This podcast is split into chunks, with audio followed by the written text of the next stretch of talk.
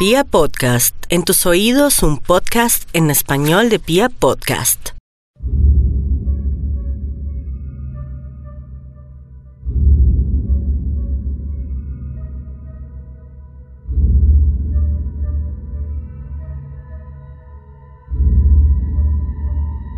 El estado natural de la existencia es el caos.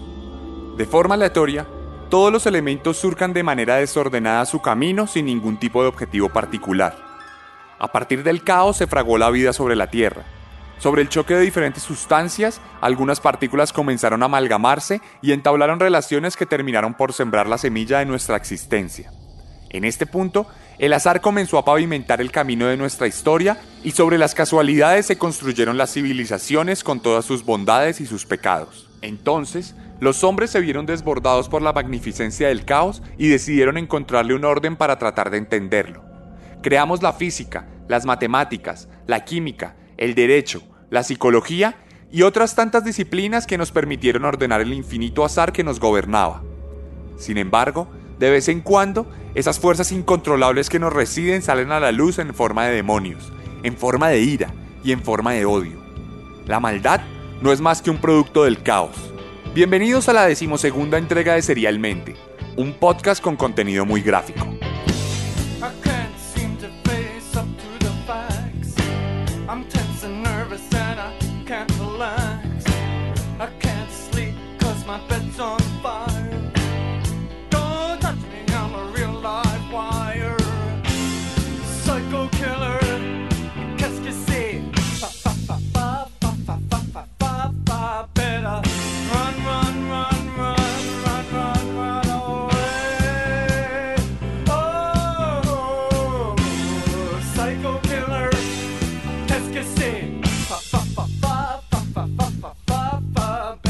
bueno, hoy les voy a contar la historia de un asesino que se supo ganar una fama prácticamente eterna.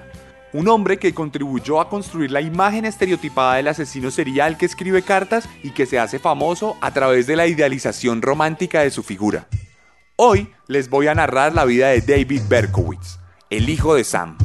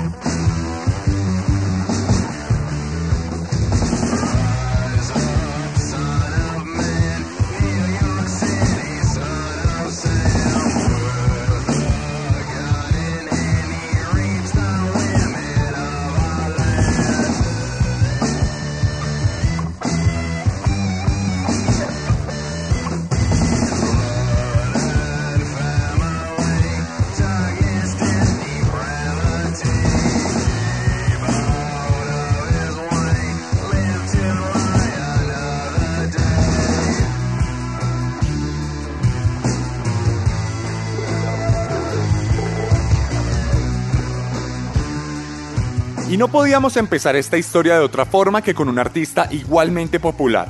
Sam Son of Man es una canción que Marilyn Manson escribió sobre David Berkowitz utilizando las notas musicales de Iron Man, una popular canción de Black Sabbath. Y es que la vida de Berkowitz es digna de muchas materializaciones artísticas en distintos lenguajes. Richard David Falco nació el 1 de junio de 1953 en Brooklyn, Nueva York, en una casa judía de clase muy baja. Su madre, Elizabeth Brother, fue el amante de un hombre casado llamado Joseph Kleinman.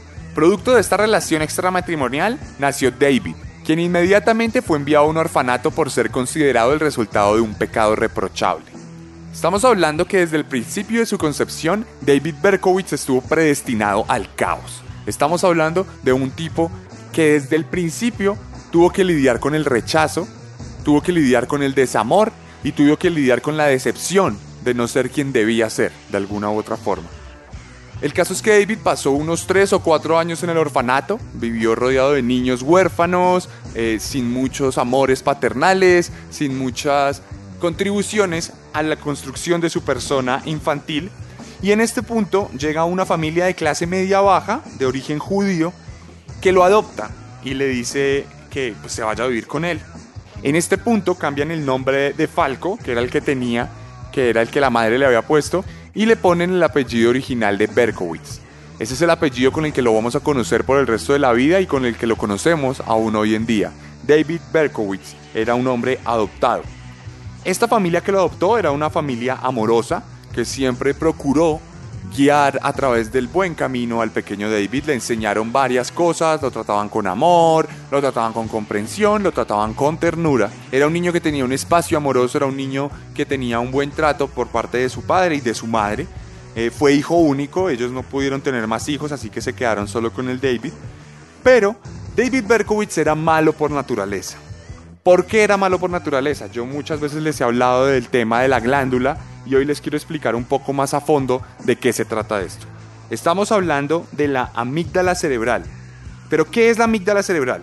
La amígdala cerebral es un cuerpo que está dentro de nuestro cerebro y que está compuesto por un conjunto de núcleos de neuronas que se conectan con la profundidad de los lóbulos de nuestro cerebro. Esta amígdala hace parte del sistema límbico. En ese sentido, eso quiere decir que la función principal de la amígdala es el procesamiento y el almacenamiento de reacciones emocionales. En muchos sentidos, podemos decir que la amígdala es la responsable de nuestra humanidad. La empatía que sentimos por las demás personas, el amor que sentimos por nuestros seres queridos, el odio que sentimos por nuestros enemigos y todas tantas cosas que podemos llegar a sentir como seres humanos son responsabilidad de la amígdala. La amígdala capta la información y reconstruye memorias. Entonces digamos que la amígdala en muchos sentidos recoge el caos de nuestra vida y lo organiza a través de emociones y sentimientos. La amígdala le envía proyecciones al hipotálamo y entonces ahí se activa todo el sistema nervioso y por ese sentido actuamos como actuamos y reaccionamos como reaccionamos frente a los impulsos que se nos generan a nuestro alrededor. Es la amígdala la que nos hace sentir miedo, la que nos hace sentir felicidad, la que nos hace sentir temor y la que nos hace sentir ansiedad. Así que todos los que tienen ansiedad allí afuera y los que tenemos ansiedad aquí adentro, démosle gracias a la amígdala porque es ella la responsable de la forma en que nos sentimos cada día. El caso es que los asesinos seriales, por lo general, y los psicópatas en su totalidad, tienen la amígdala más pequeña que el resto de los seres humanos. Nuestra amígdala tiene una medida específica y la de los asesinos seriales es mucho más pequeña que esa medida específica. Como es más pequeña, tiene muchas más dificultades para procesar los sentimientos. Y uno de los sentimientos más importantes de nuestra humanidad es la empatía.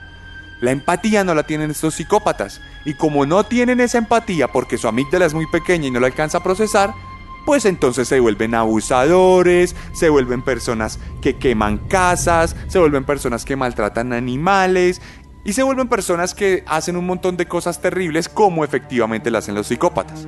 No sería raro que más de un político allá afuera tuviera la amígdala más pequeña que David Berkowitz.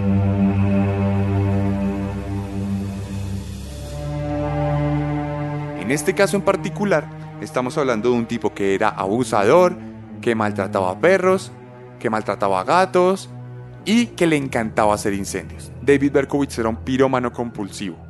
Estamos hablando además de la tríada de los asesinos seriales. En una época se creía que todo niño que fuera pirómano, que maltratara a otros niños o a los animales y que orinara la cama, era un futuro asesino serial. Por mucho tiempo el FBI tuvo esta teoría, la esgrimió y fue buscando niños en las escuelas para estar pendientes de ellos y que no hubiera asesinos. Esto naturalmente luego se desmanteló. Hoy en día existe esa creencia todavía, ya no es una ley, pero a veces sí se cumple. A veces, por lo menos los asesinos cumplen una de esas tres cosas y también se puede sumar el tartamudeo como lo hablamos en el último capítulo de Serialmente. Pero bueno, como podemos ver, Berkowitz estaba predispuesto al mal. Y el azar decidió que tuviera una infancia traumática con su adopción para encargarse de forjar a un asesino.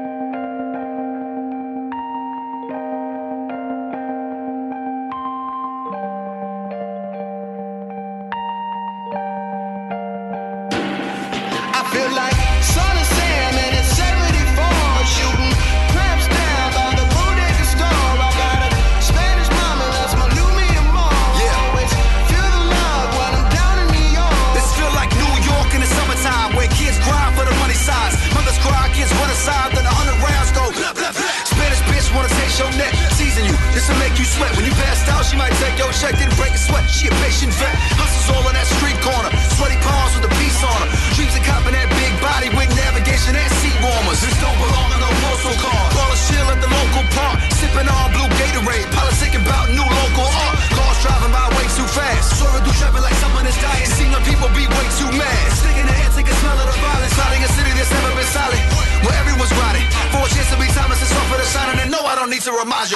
El caso es que pasaron los años y Berkowitz cumplió 17. Había dejado de ser un niño, pero sus problemas de comportamiento no solo persistirían, sino que empeorarían. Esto debido a que su madre adoptiva moriría, lo que representaría un fuerte golpe moral para el joven, quien jamás aceptaría la nueva esposa de su madre y tendría fuertes problemas de la casa. A causa de esto, David se enlistó en el ejército en cuanto pudo y fue enviado a servir a Corea, donde se caracterizó por su buen servicio y disciplina. Aquí David Berkowitz conoció las armas de fuego. Las armas de fuego son fundamentales en la vida de este hombre y en la de muchos hombres, porque en general nosotros tenemos una relación subconsciente con todas las armas de fuego, con las pistolas, con los fusiles, y es que nos sentimos personas más viriles. Incluso hay chistes que dicen que la primera vez que un hombre dispara un fusil tiene una erección. Y esto no es loco del todo, porque es una manifestación de poder y de virilidad que en muchos sentidos se manifiesta a través de nuestro subconsciente reconstruido a partir de la sociedad y de nuestra propia psicología personal. David Berkowitz durante su paso en el ejército tuvo la oportunidad de disparar muchas armas, de sentir el poder de accionar una pistola, de sentir el poder de accionar la pólvora que hace que la bala salga por el cañón.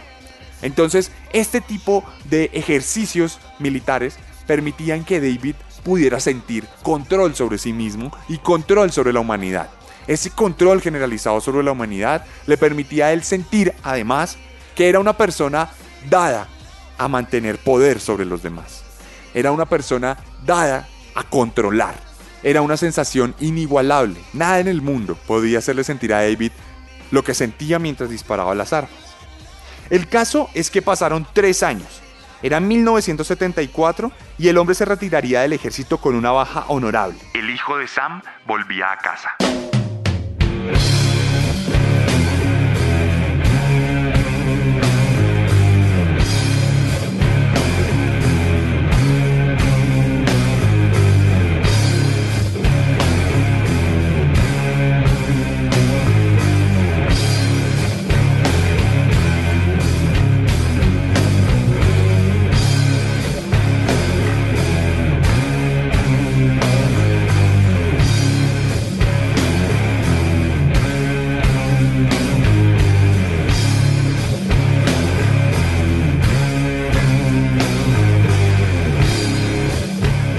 Con una banda de música de la que ya les he hablado muchas veces, continuamos este relato.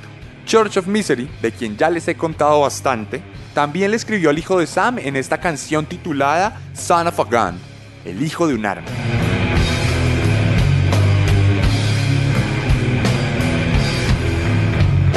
David siempre había quedado con la sensación de vacío al saber que era una persona adoptada. Le generó siempre mucha curiosidad saber quién era su verdadera madre.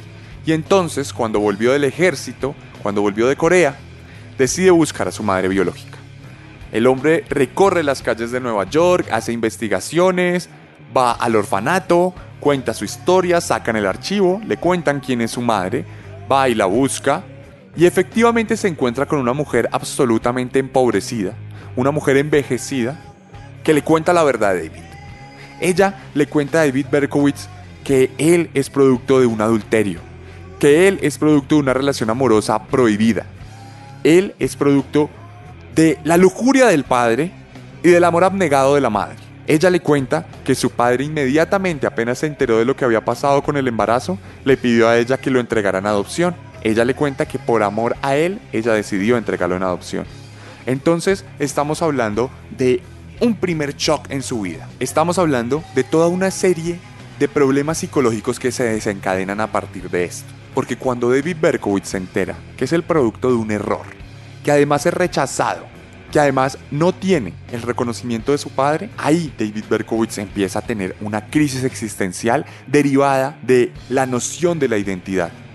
¿Quién soy yo? ¿Realmente soy yo si tengo el origen que acabo de descubrir? ¿puedo seguir siendo yo al enterarme cómo nací y de dónde vengo? David Berkowitz empezó a plantearse un montón de cuestionamientos que derivaron en una serie de problemas de pensarse a sí mismo, pero sobre todo de pensar a la sociedad. Soy una persona rechazada. Me rechazaron desde el momento que habité el vientre de mi madre. Soy una persona que no tuvo derecho nunca a pertenecer a un grupo específico. Y aquí empieza a generarse una serie de resentimientos y de problemas particulares alrededor de su forma de comportarse. David se empezó a sentir excluido. David se empezó a sentir un outsider. David se empezó a sentir que no valía la pena. Y aquí, de nuevo les digo, es donde se siembra la primera semilla de caos para desatar lo que serían los asesinatos posteriores que cometería este señor. En este preciso instante, David Berkowitz dejó de ser David Berkowitz para convertirse en el hijo de Sam.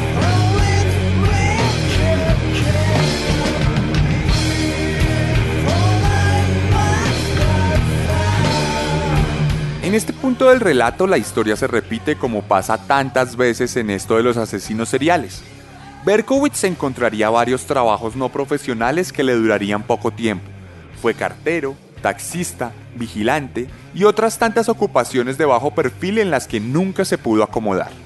Sin embargo, sí le sirvieron para adoptar un comportamiento itinerante. Sus trabajos lo hacían recorrer Nueva York por sus distintos barrios y entonces se acostumbró a ser un nómada citadino. No obstante, en las noches, su casa se convertía en un refugio cada vez más siniestro. Su habitación era un espacio desordenado lleno de periódicos, cartas y residuos de comida. Tenía una cama sencilla hecha con cajas y un televisor que difícilmente captaba la señal de aire. Dentro de esas cuatro paredes descendía cada vez más rápido en una espiral de soledad y locura.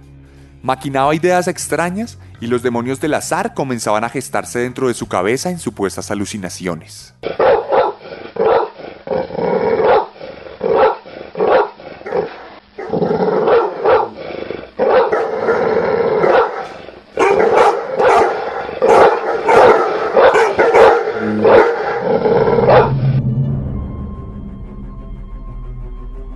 Era la Navidad de 1975 y Berkowitz decidiría dar rienda suelta a la locura que se había gestado en su cabeza. En la mismísima Nochebuena tomaría un cuchillo y saldría a buscar a su primera víctima, una adolescente que fue apuñalada por David en repetidas ocasiones. Afortunadamente, la mujer sobrevivió en el hospital, pero esto no sería impedimento para que el hombre sintiera por primera vez el poder y el gozo de la violencia.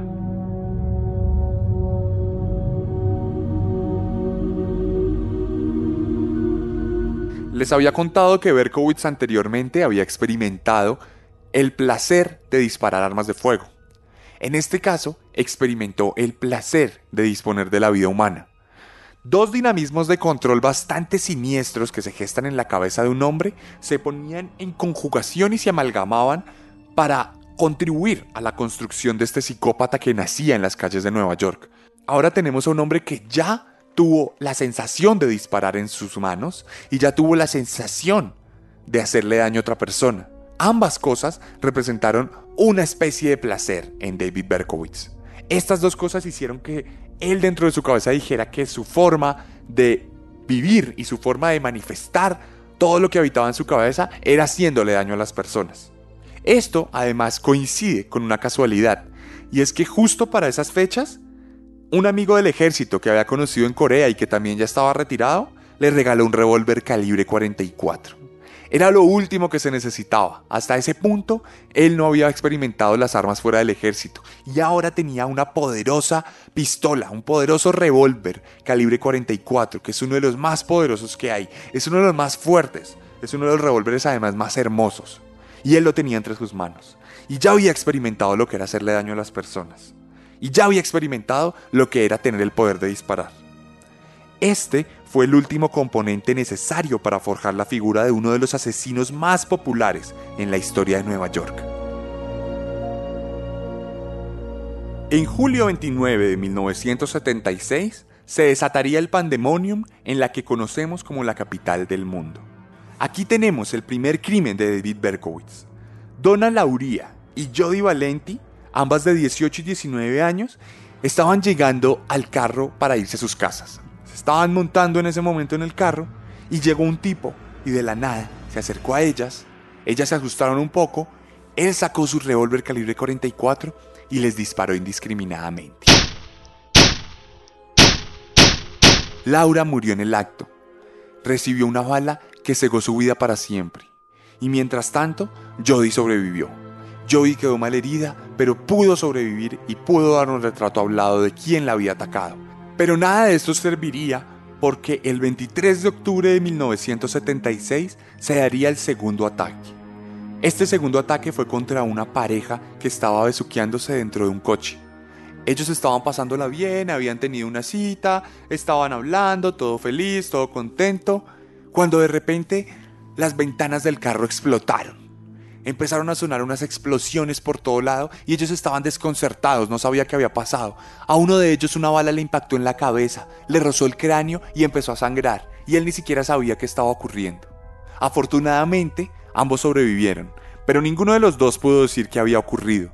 Ninguno de los dos pudo dar cuenta de que David Berkowitz se había acercado por detrás del carro y había comenzado a dispararles sin discriminar el sexo o la raza de los que estaban dentro del coche.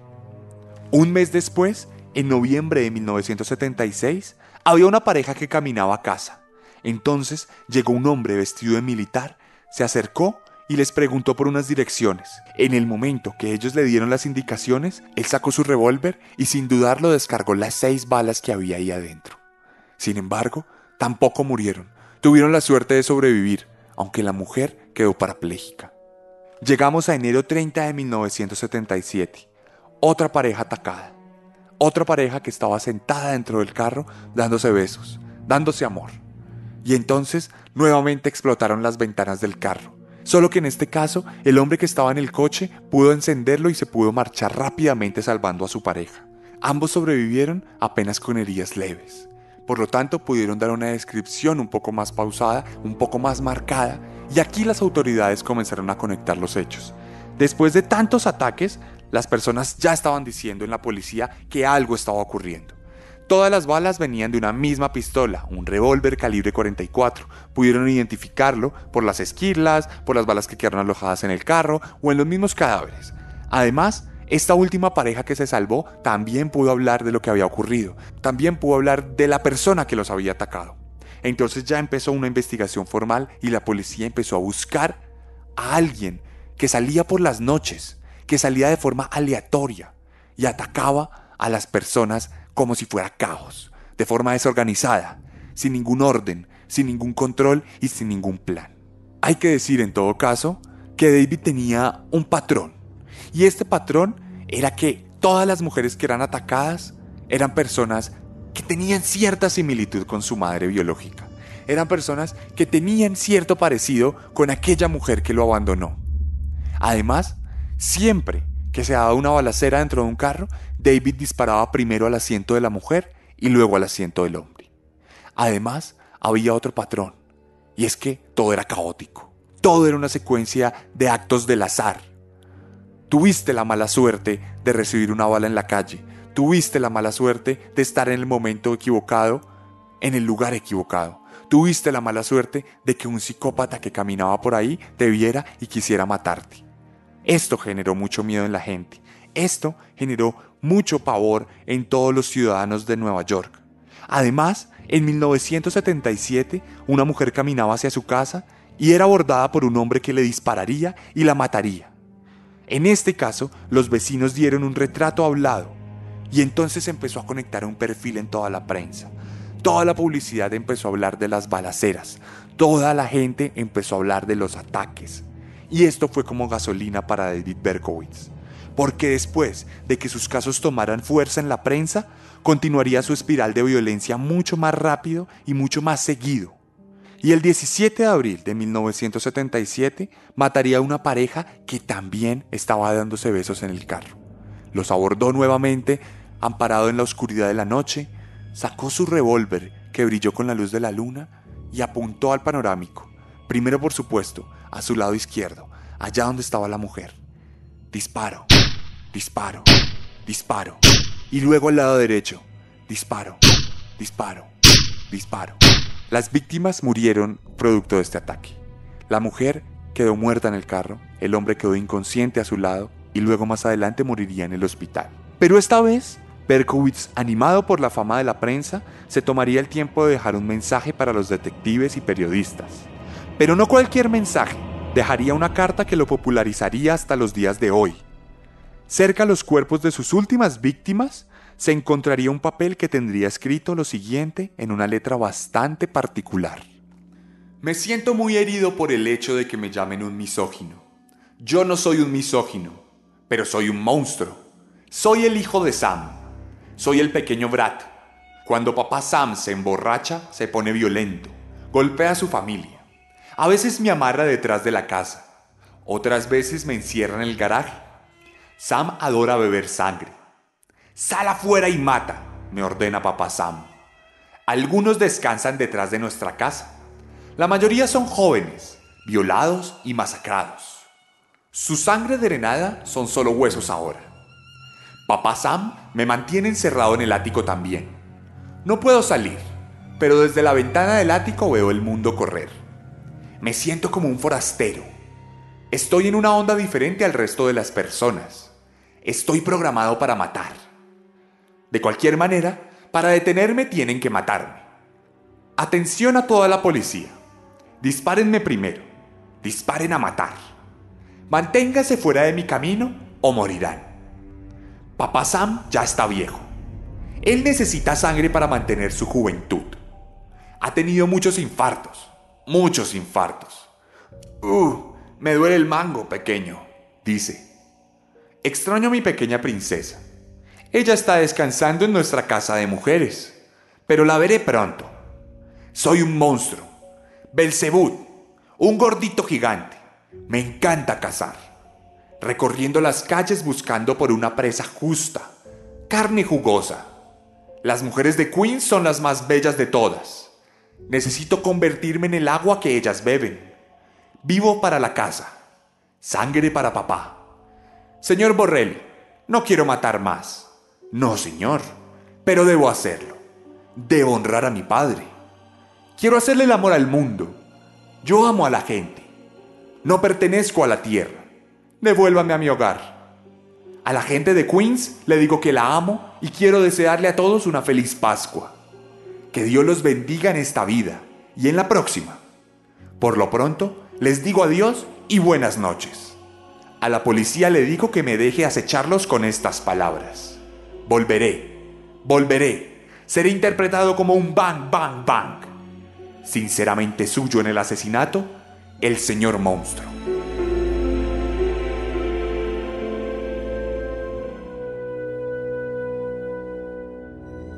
En este punto tenemos un boom publicitario. Tenemos un boom dentro de la prensa.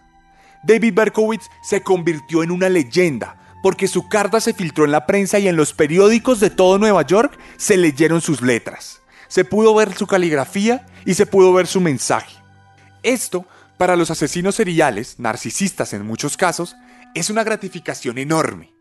Todo el mundo está reconociendo su obra porque para ellos sus asesinatos son obras. Todo el mundo está reconociendo lo que hacen, todo el mundo reconoce su labor y en su cabeza extraña y su cabeza obnubilada por el narcisismo y por la esquizofrenia, para ellos esto es un logro. Además, es un reto a la policía. David Berkowitz obviamente es una persona que cree que es más inteligente que la policía y en ese caso se anima mucho a decirles que no lo van a atrapar, a jugar con ellos, a darles ánimos. Incluso más adelante llegaría otra carta a la prensa que iba dirigida al policía que estaba buscándolo.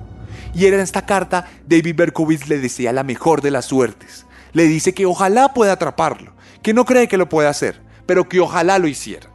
Entonces este tipo está por encima del bien y del mal en su cabeza. Es un tipo que tiene todo para triunfar. Es un gran hombre, exitoso hombre porque mata y porque la policía no lo agarra. Incluso en este caso, tenemos un patrón raro y es que se empiezan a confundir asesinos. Esta década de los 70 en Estados Unidos es bastante fuerte y bastante sangrienta, es como la década de los asesinos seriales. Ya tuvimos a Kemper, ya tuvimos a Gacy, ya hemos hablado de todos acá en Serialmente. Y está el hijo de Sam, pero también está el asesino del Zodíaco, que es muy famoso porque además nunca jamás nadie lo atrapó y porque también mandaba muchas cartas. Por esta cuestión de las cartas, mucha gente creyó que el hijo de Sam era el mismo asesino del Zodíaco. Aunque esto realmente nunca pasó, nunca se reconoció como tal, Berkowitz nunca tuvo la intención de suplantar al asesino del Zodíaco y reconoció desde el principio que se trataba de una persona distinta, una persona que por demás nunca jamás hemos sabido de quién se trata. Y por eso probablemente no haya capítulo del asesino del Zodíaco en Serialmente.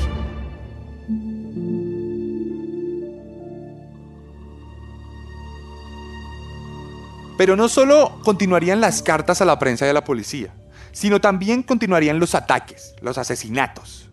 En junio y en julio, durante el verano de 1977, habría dos balaceras más en la que morirían dos personas y habría cuatro heridos. El segundo ataque fue además una conmemoración del aniversario.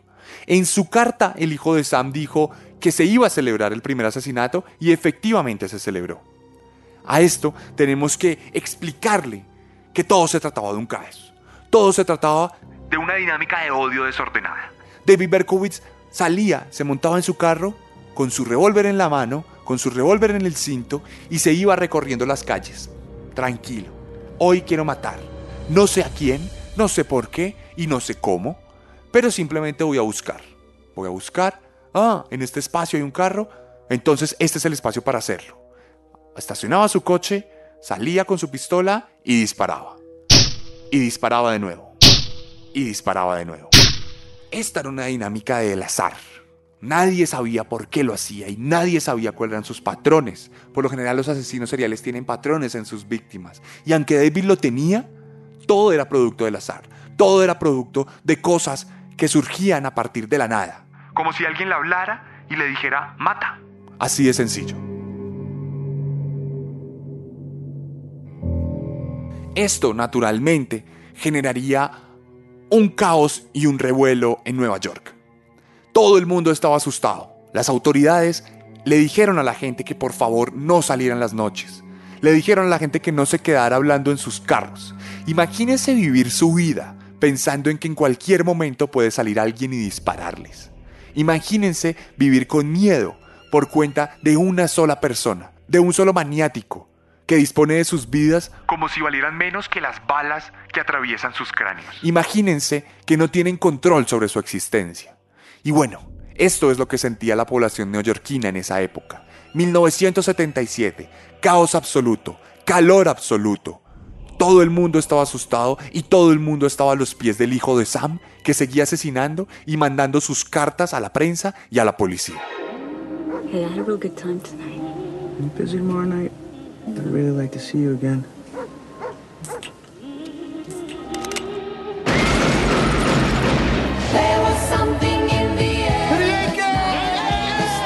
You danced so great tonight, baby. Ah, because you're beautiful. New York City, 1977. Is that Richie? What's happening, guys? You come back to the neighborhood looking like a freak. You're supposed to be okay with that? A time of endless possibilities You want to be my dog? A naughty girl. and serial hysteria. Double homicide. Police received a letter from the 44 caliber killer, calling himself the son of Sam. What, what happened? I just saw the bodies. I am the monster, Beelzebub. In one hot summer, These are victims six and seven. In one neighborhood, Vinny saw the dead bodies last night. Saw the bodies? between friends and lovers, The son of Sam Killer, who has been targeting young women, has caused panic stricken brunettes to dye their hair blonde. I feel like I'm cheating on you with you. anyone is a target. I think he's after me. I'm, I'm gonna be number eight. You know, I'd lay five to one to kill us from right here. Uh-oh. And everyone is a suspect. It's a blackout. We understand that the lights are So stay in your house, lock your doors. City that never sleeps has come to a standstill. I know who the killer is. Reggie Jackson. What's the matter with you? What kind of gun did the killer use? 44 caliber, right? What's Reggie's number? 44. Richie's the son of Sam. They think he's the son of Sam, the 44 caliber killer. Vinny, stop it! Nobody gets in my neighborhood without me knowing it. You think I'm the son of Sam? Everybody's got two personalities, man. Anybody out there? A Spike Lee joint. Son of Sam, come and get me! John Leguizamo, Adrian Brody, Mira Sorvino, Jennifer Esposito, and Ben Gazzara. That psycho is gonna have no place to hide. In 1977, the summer belonged to Sam. Y lo que acaban de escuchar fue el tráiler de Summer Sam, una película de Spike Lee que habla del verano de 1977 en Nueva York. Un momento en que la ciudad estuvo completamente arrodillada ante el hijo de Sam y vivió una auténtica zozobra del caos que habitaba en la cabeza de David Berkowitz. Pero todo este terror llegaría pronto a su fin, porque las investigaciones de la policía no se iban a hacer esperar. David Berkowitz tenía una costumbre y era que mataba desde su coche. Es decir, él sacaba su Ford Galaxy 500, el mismo de Ed Kemper, y lo recorría alrededor de todas las calles de Nueva York. Allí buscaba sus presas, como ya les he contado, y entonces estacionaba su carro. Él se bajaba, iba, disparaba, se devolvía, pagaba el estacionamiento, o a veces no, se metía en su carro y se iba. ¿Qué pasa? Estamos hablando de una serie de asesinatos. Estamos hablando de una serie de retratos hablados. Estamos hablando además de testigos que veían a un hombre con cierta descripción física, más o menos unos 75 de estatura, más o menos 80 o 90 kilos de peso, un pelo enmarañado y crespo, un pelo rizado, bigote, a veces no, ropa militar. Estamos hablando de una misma descripción. Estamos hablando también de los mismos lugares donde se mataba, que eran espacios cerca a vecindarios o miradores o lugares donde era común que la gente se reuniera para pasar el tiempo amorosamente. Estamos hablando de una patología de comportamiento que, aunque obedece al caos en inicio, al final termina ordenándose tal como los hombres ordenamos todo a través de la ciencia. Resulta que el mayor error de David Berkowitz, además de dejarse ver de los testigos, fue el hecho de utilizar siempre su carro en los lugares del asesinato. David Berkowitz a veces no pagaba el parqueadero. Ustedes saben que en Estados Unidos hay unos medidores donde uno pone unas moneditas y ahí es donde deja su carro en una acera, por así decirlo. Resulta que cuando uno no paga esas moneditas, pasa un oficial del servicio, un oficial de tránsito y les pone una multa en su carro. Resulta que en muchos casos el hijo de Sam dejó su carro y no pagó la multa. Entonces empezó a haber un patrón de multas alrededor de los asesinatos. Cuando se habló de este tema de los disparos y la gente hablaba de los testigos, la policía se dio cuenta de que no era fácil que una persona después de dispararle a otra en tantas ocasiones se fuera caminando como si nada. Entonces pensaron que era obvio que este tipo tenía un carro. Se pusieron a ver a los alrededores de cada asesinato donde había lugares de estacionamiento. Y en estos lugares de estacionamiento se dieron cuenta que había un Ford Galaxy 500, que todo el tiempo estaba estacionado en el mismo lugar de los asesinatos. Incluso se dieron cuenta que este Ford Galaxy 500 volvía a estacionarse en los lugares del asesinato semanas o días después de que se produciera este. ¿Pero por qué pasaba esto? Porque David Berkowitz amaba revivir los momentos donde asesinaba. Volvía y se estacionaba en el mismo lugar donde se estacionó cuando mató, dejaba su carro, iba y recorría los lugares donde la sangre ocupó el asfalto y se vanagloriaba. Sentía un placer absoluto de estar en el lugar donde le quitó la vida a las personas, de estar en el lugar donde disparó su arma con el ejército, de estar en el lugar donde desató el caos y el desorden que habitaba en su cabeza. Esto fue lo que lo llevó a la perdición. Esto fue lo que lo llevó a ser atrapado por la policía.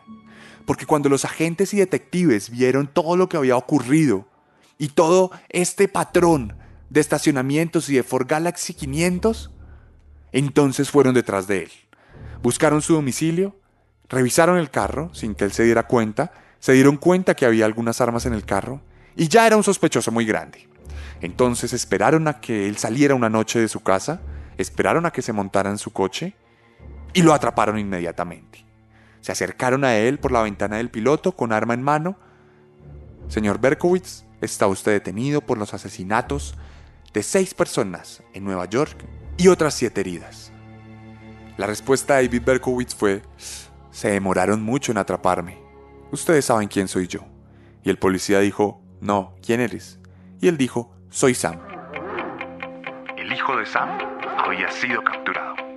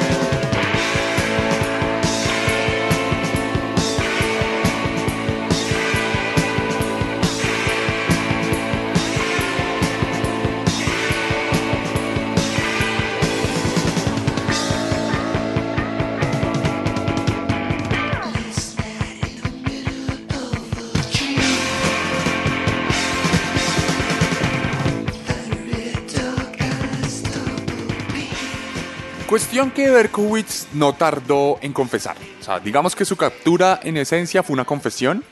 Esto ocurrió el 10 de agosto de 1977 y el 11 de agosto, en menos de media hora, el tipo ya había contado todo. El tipo ya había hablado, el tipo ya había dicho que sí, que él había disparado, que todos esos casos fueron de, de él, que él fue quien mató a las personas que estaban en la prensa, que él fue quien envió las cartas, que él escribió a los detectives, que los felicitaba. Y le preguntaron por qué lo hacía. Y aquí viene una respuesta bastante extraña. Y aquí viene una respuesta que responde al hecho de que hayan escuchado tantos perros a lo largo de este capítulo. David Berkowitz decía que el hijo de Sam era real, que él en efecto era hijo de Sam, y que Sam era un demonio antiguo, un demonio satánico, un demonio malévolo que se encarnó en el perro de su vecino. David Berkowitz aseguró que él tenía una comunicación directa con ese perro, que al principio lo volvía loco con sus ladridos, pero que después se sentó un día al frente de él y le dijo que matara. Efectivamente, el vecino tenía un labrador negro. Era cierto, había un perro negro. Entonces todo el mundo empezó a hablar de la locura de David Berkowitz. Berkowitz además tuvo prensa, tuvo comunicaciones públicas, tuvo declaraciones en las que contó estas historias y además dijo que ahí afuera hay otros hijos de Sam. Empezó el juicio, declararon a David Berkowitz sano, mentalmente sano. Era una persona que podía afrontar el juicio de una forma racional. A pesar de decir que escuchaba voces y que los perros le hablaban, nada de esto sirvió en la corte porque fue declarado culpable del asesinato de estas seis personas. Él mismo aceptó su culpabilidad, aunque en algún momento intentó suicidarse, tirarse por la ventana del juicio y luego gritó en frente de todo el mundo que volvería a matar a todas las personas si tuviera la oportunidad. De todas formas, la cosa no duró mucho porque como ya les dije, se declaró culpable y fue condenado a una cadena perpetua por cada uno de los asesinados. En total fueron seis, es decir, que tuvo seis cadenas perpetuas. Pero como él mismo se declaró culpable, se ganó el derecho a salir en libertad bajo fianza cuando cumplirá 25 años de prisión. El hijo de Sam no podría seguir alimentando a su padre con la sangre caliente de sus víctimas inocentes. I like girls a lot. I like pretty girls. I only shoot pretty girls.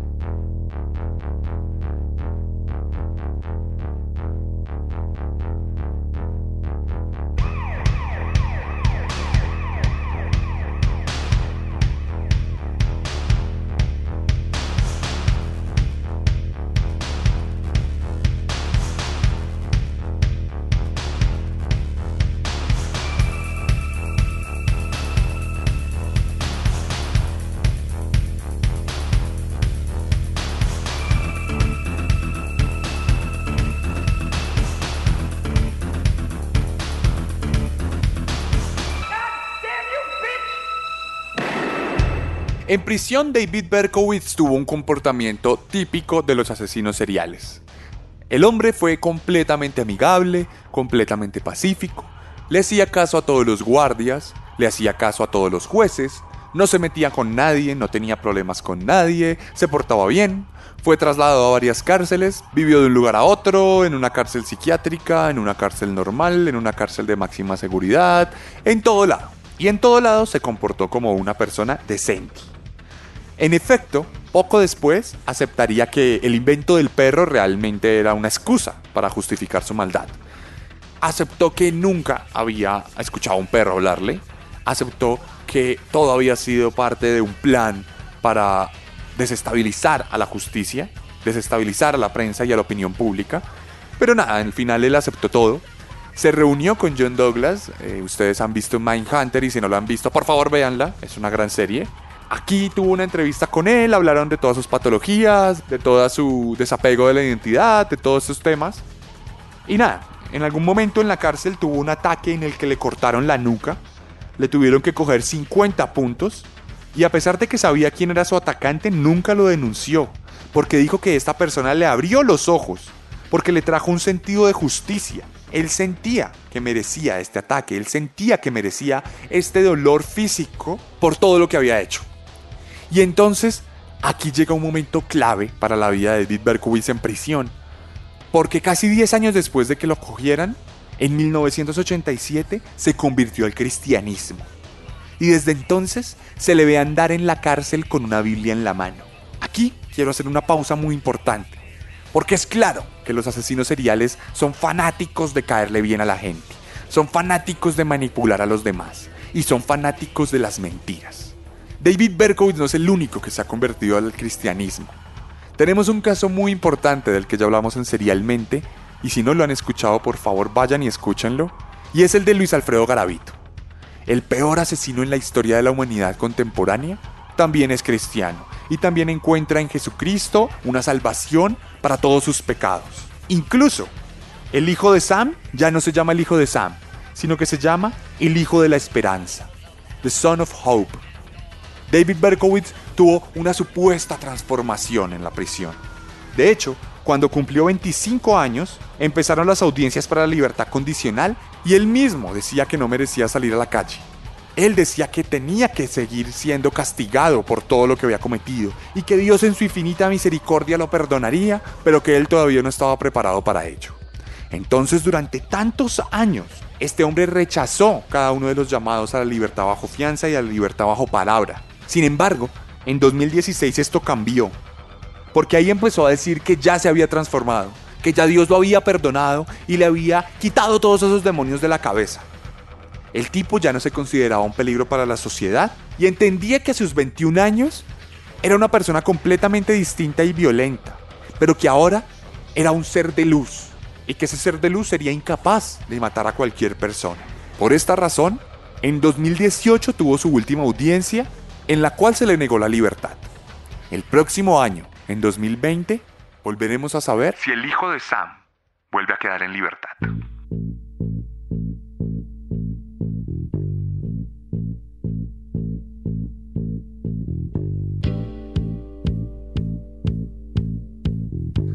David Berkowitz se ha dedicado todos estos años a tratar de limpiar el nombre siniestro que él mismo construyó. Ha escrito sus memorias y las ha comercializado sin recibir ni un solo centavo de sus ventas. Mantiene contactos estrechos con la iglesia cristiana y colabora con ellos en la producción de diferentes contenidos. Le ha escrito cartas a otros asesinos instándolos a que dejen de hacer el mal y se ha empeñado en demostrar que aquellos demonios que lo acechaban ya no existen más. Sin embargo, la figura del hijo de Sam se ha inmortalizado en los registros de la historia como la de uno de los asesinos más tristemente célebres de todos los tiempos. Por mucho que Berkowitz lo intente, el hijo de Sam es eterno.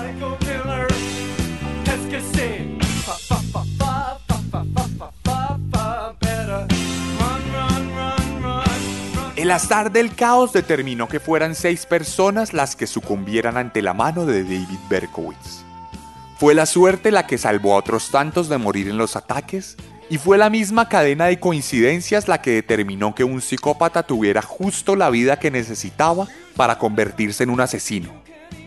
Día a día, los incidentes accidentales determinan el curso de nuestra existencia y nos recuerdan permanentemente que somos esclavos de los azares del destino y que nuestra vida siempre dependerá de la mucha o poca fortuna con la que nacimos.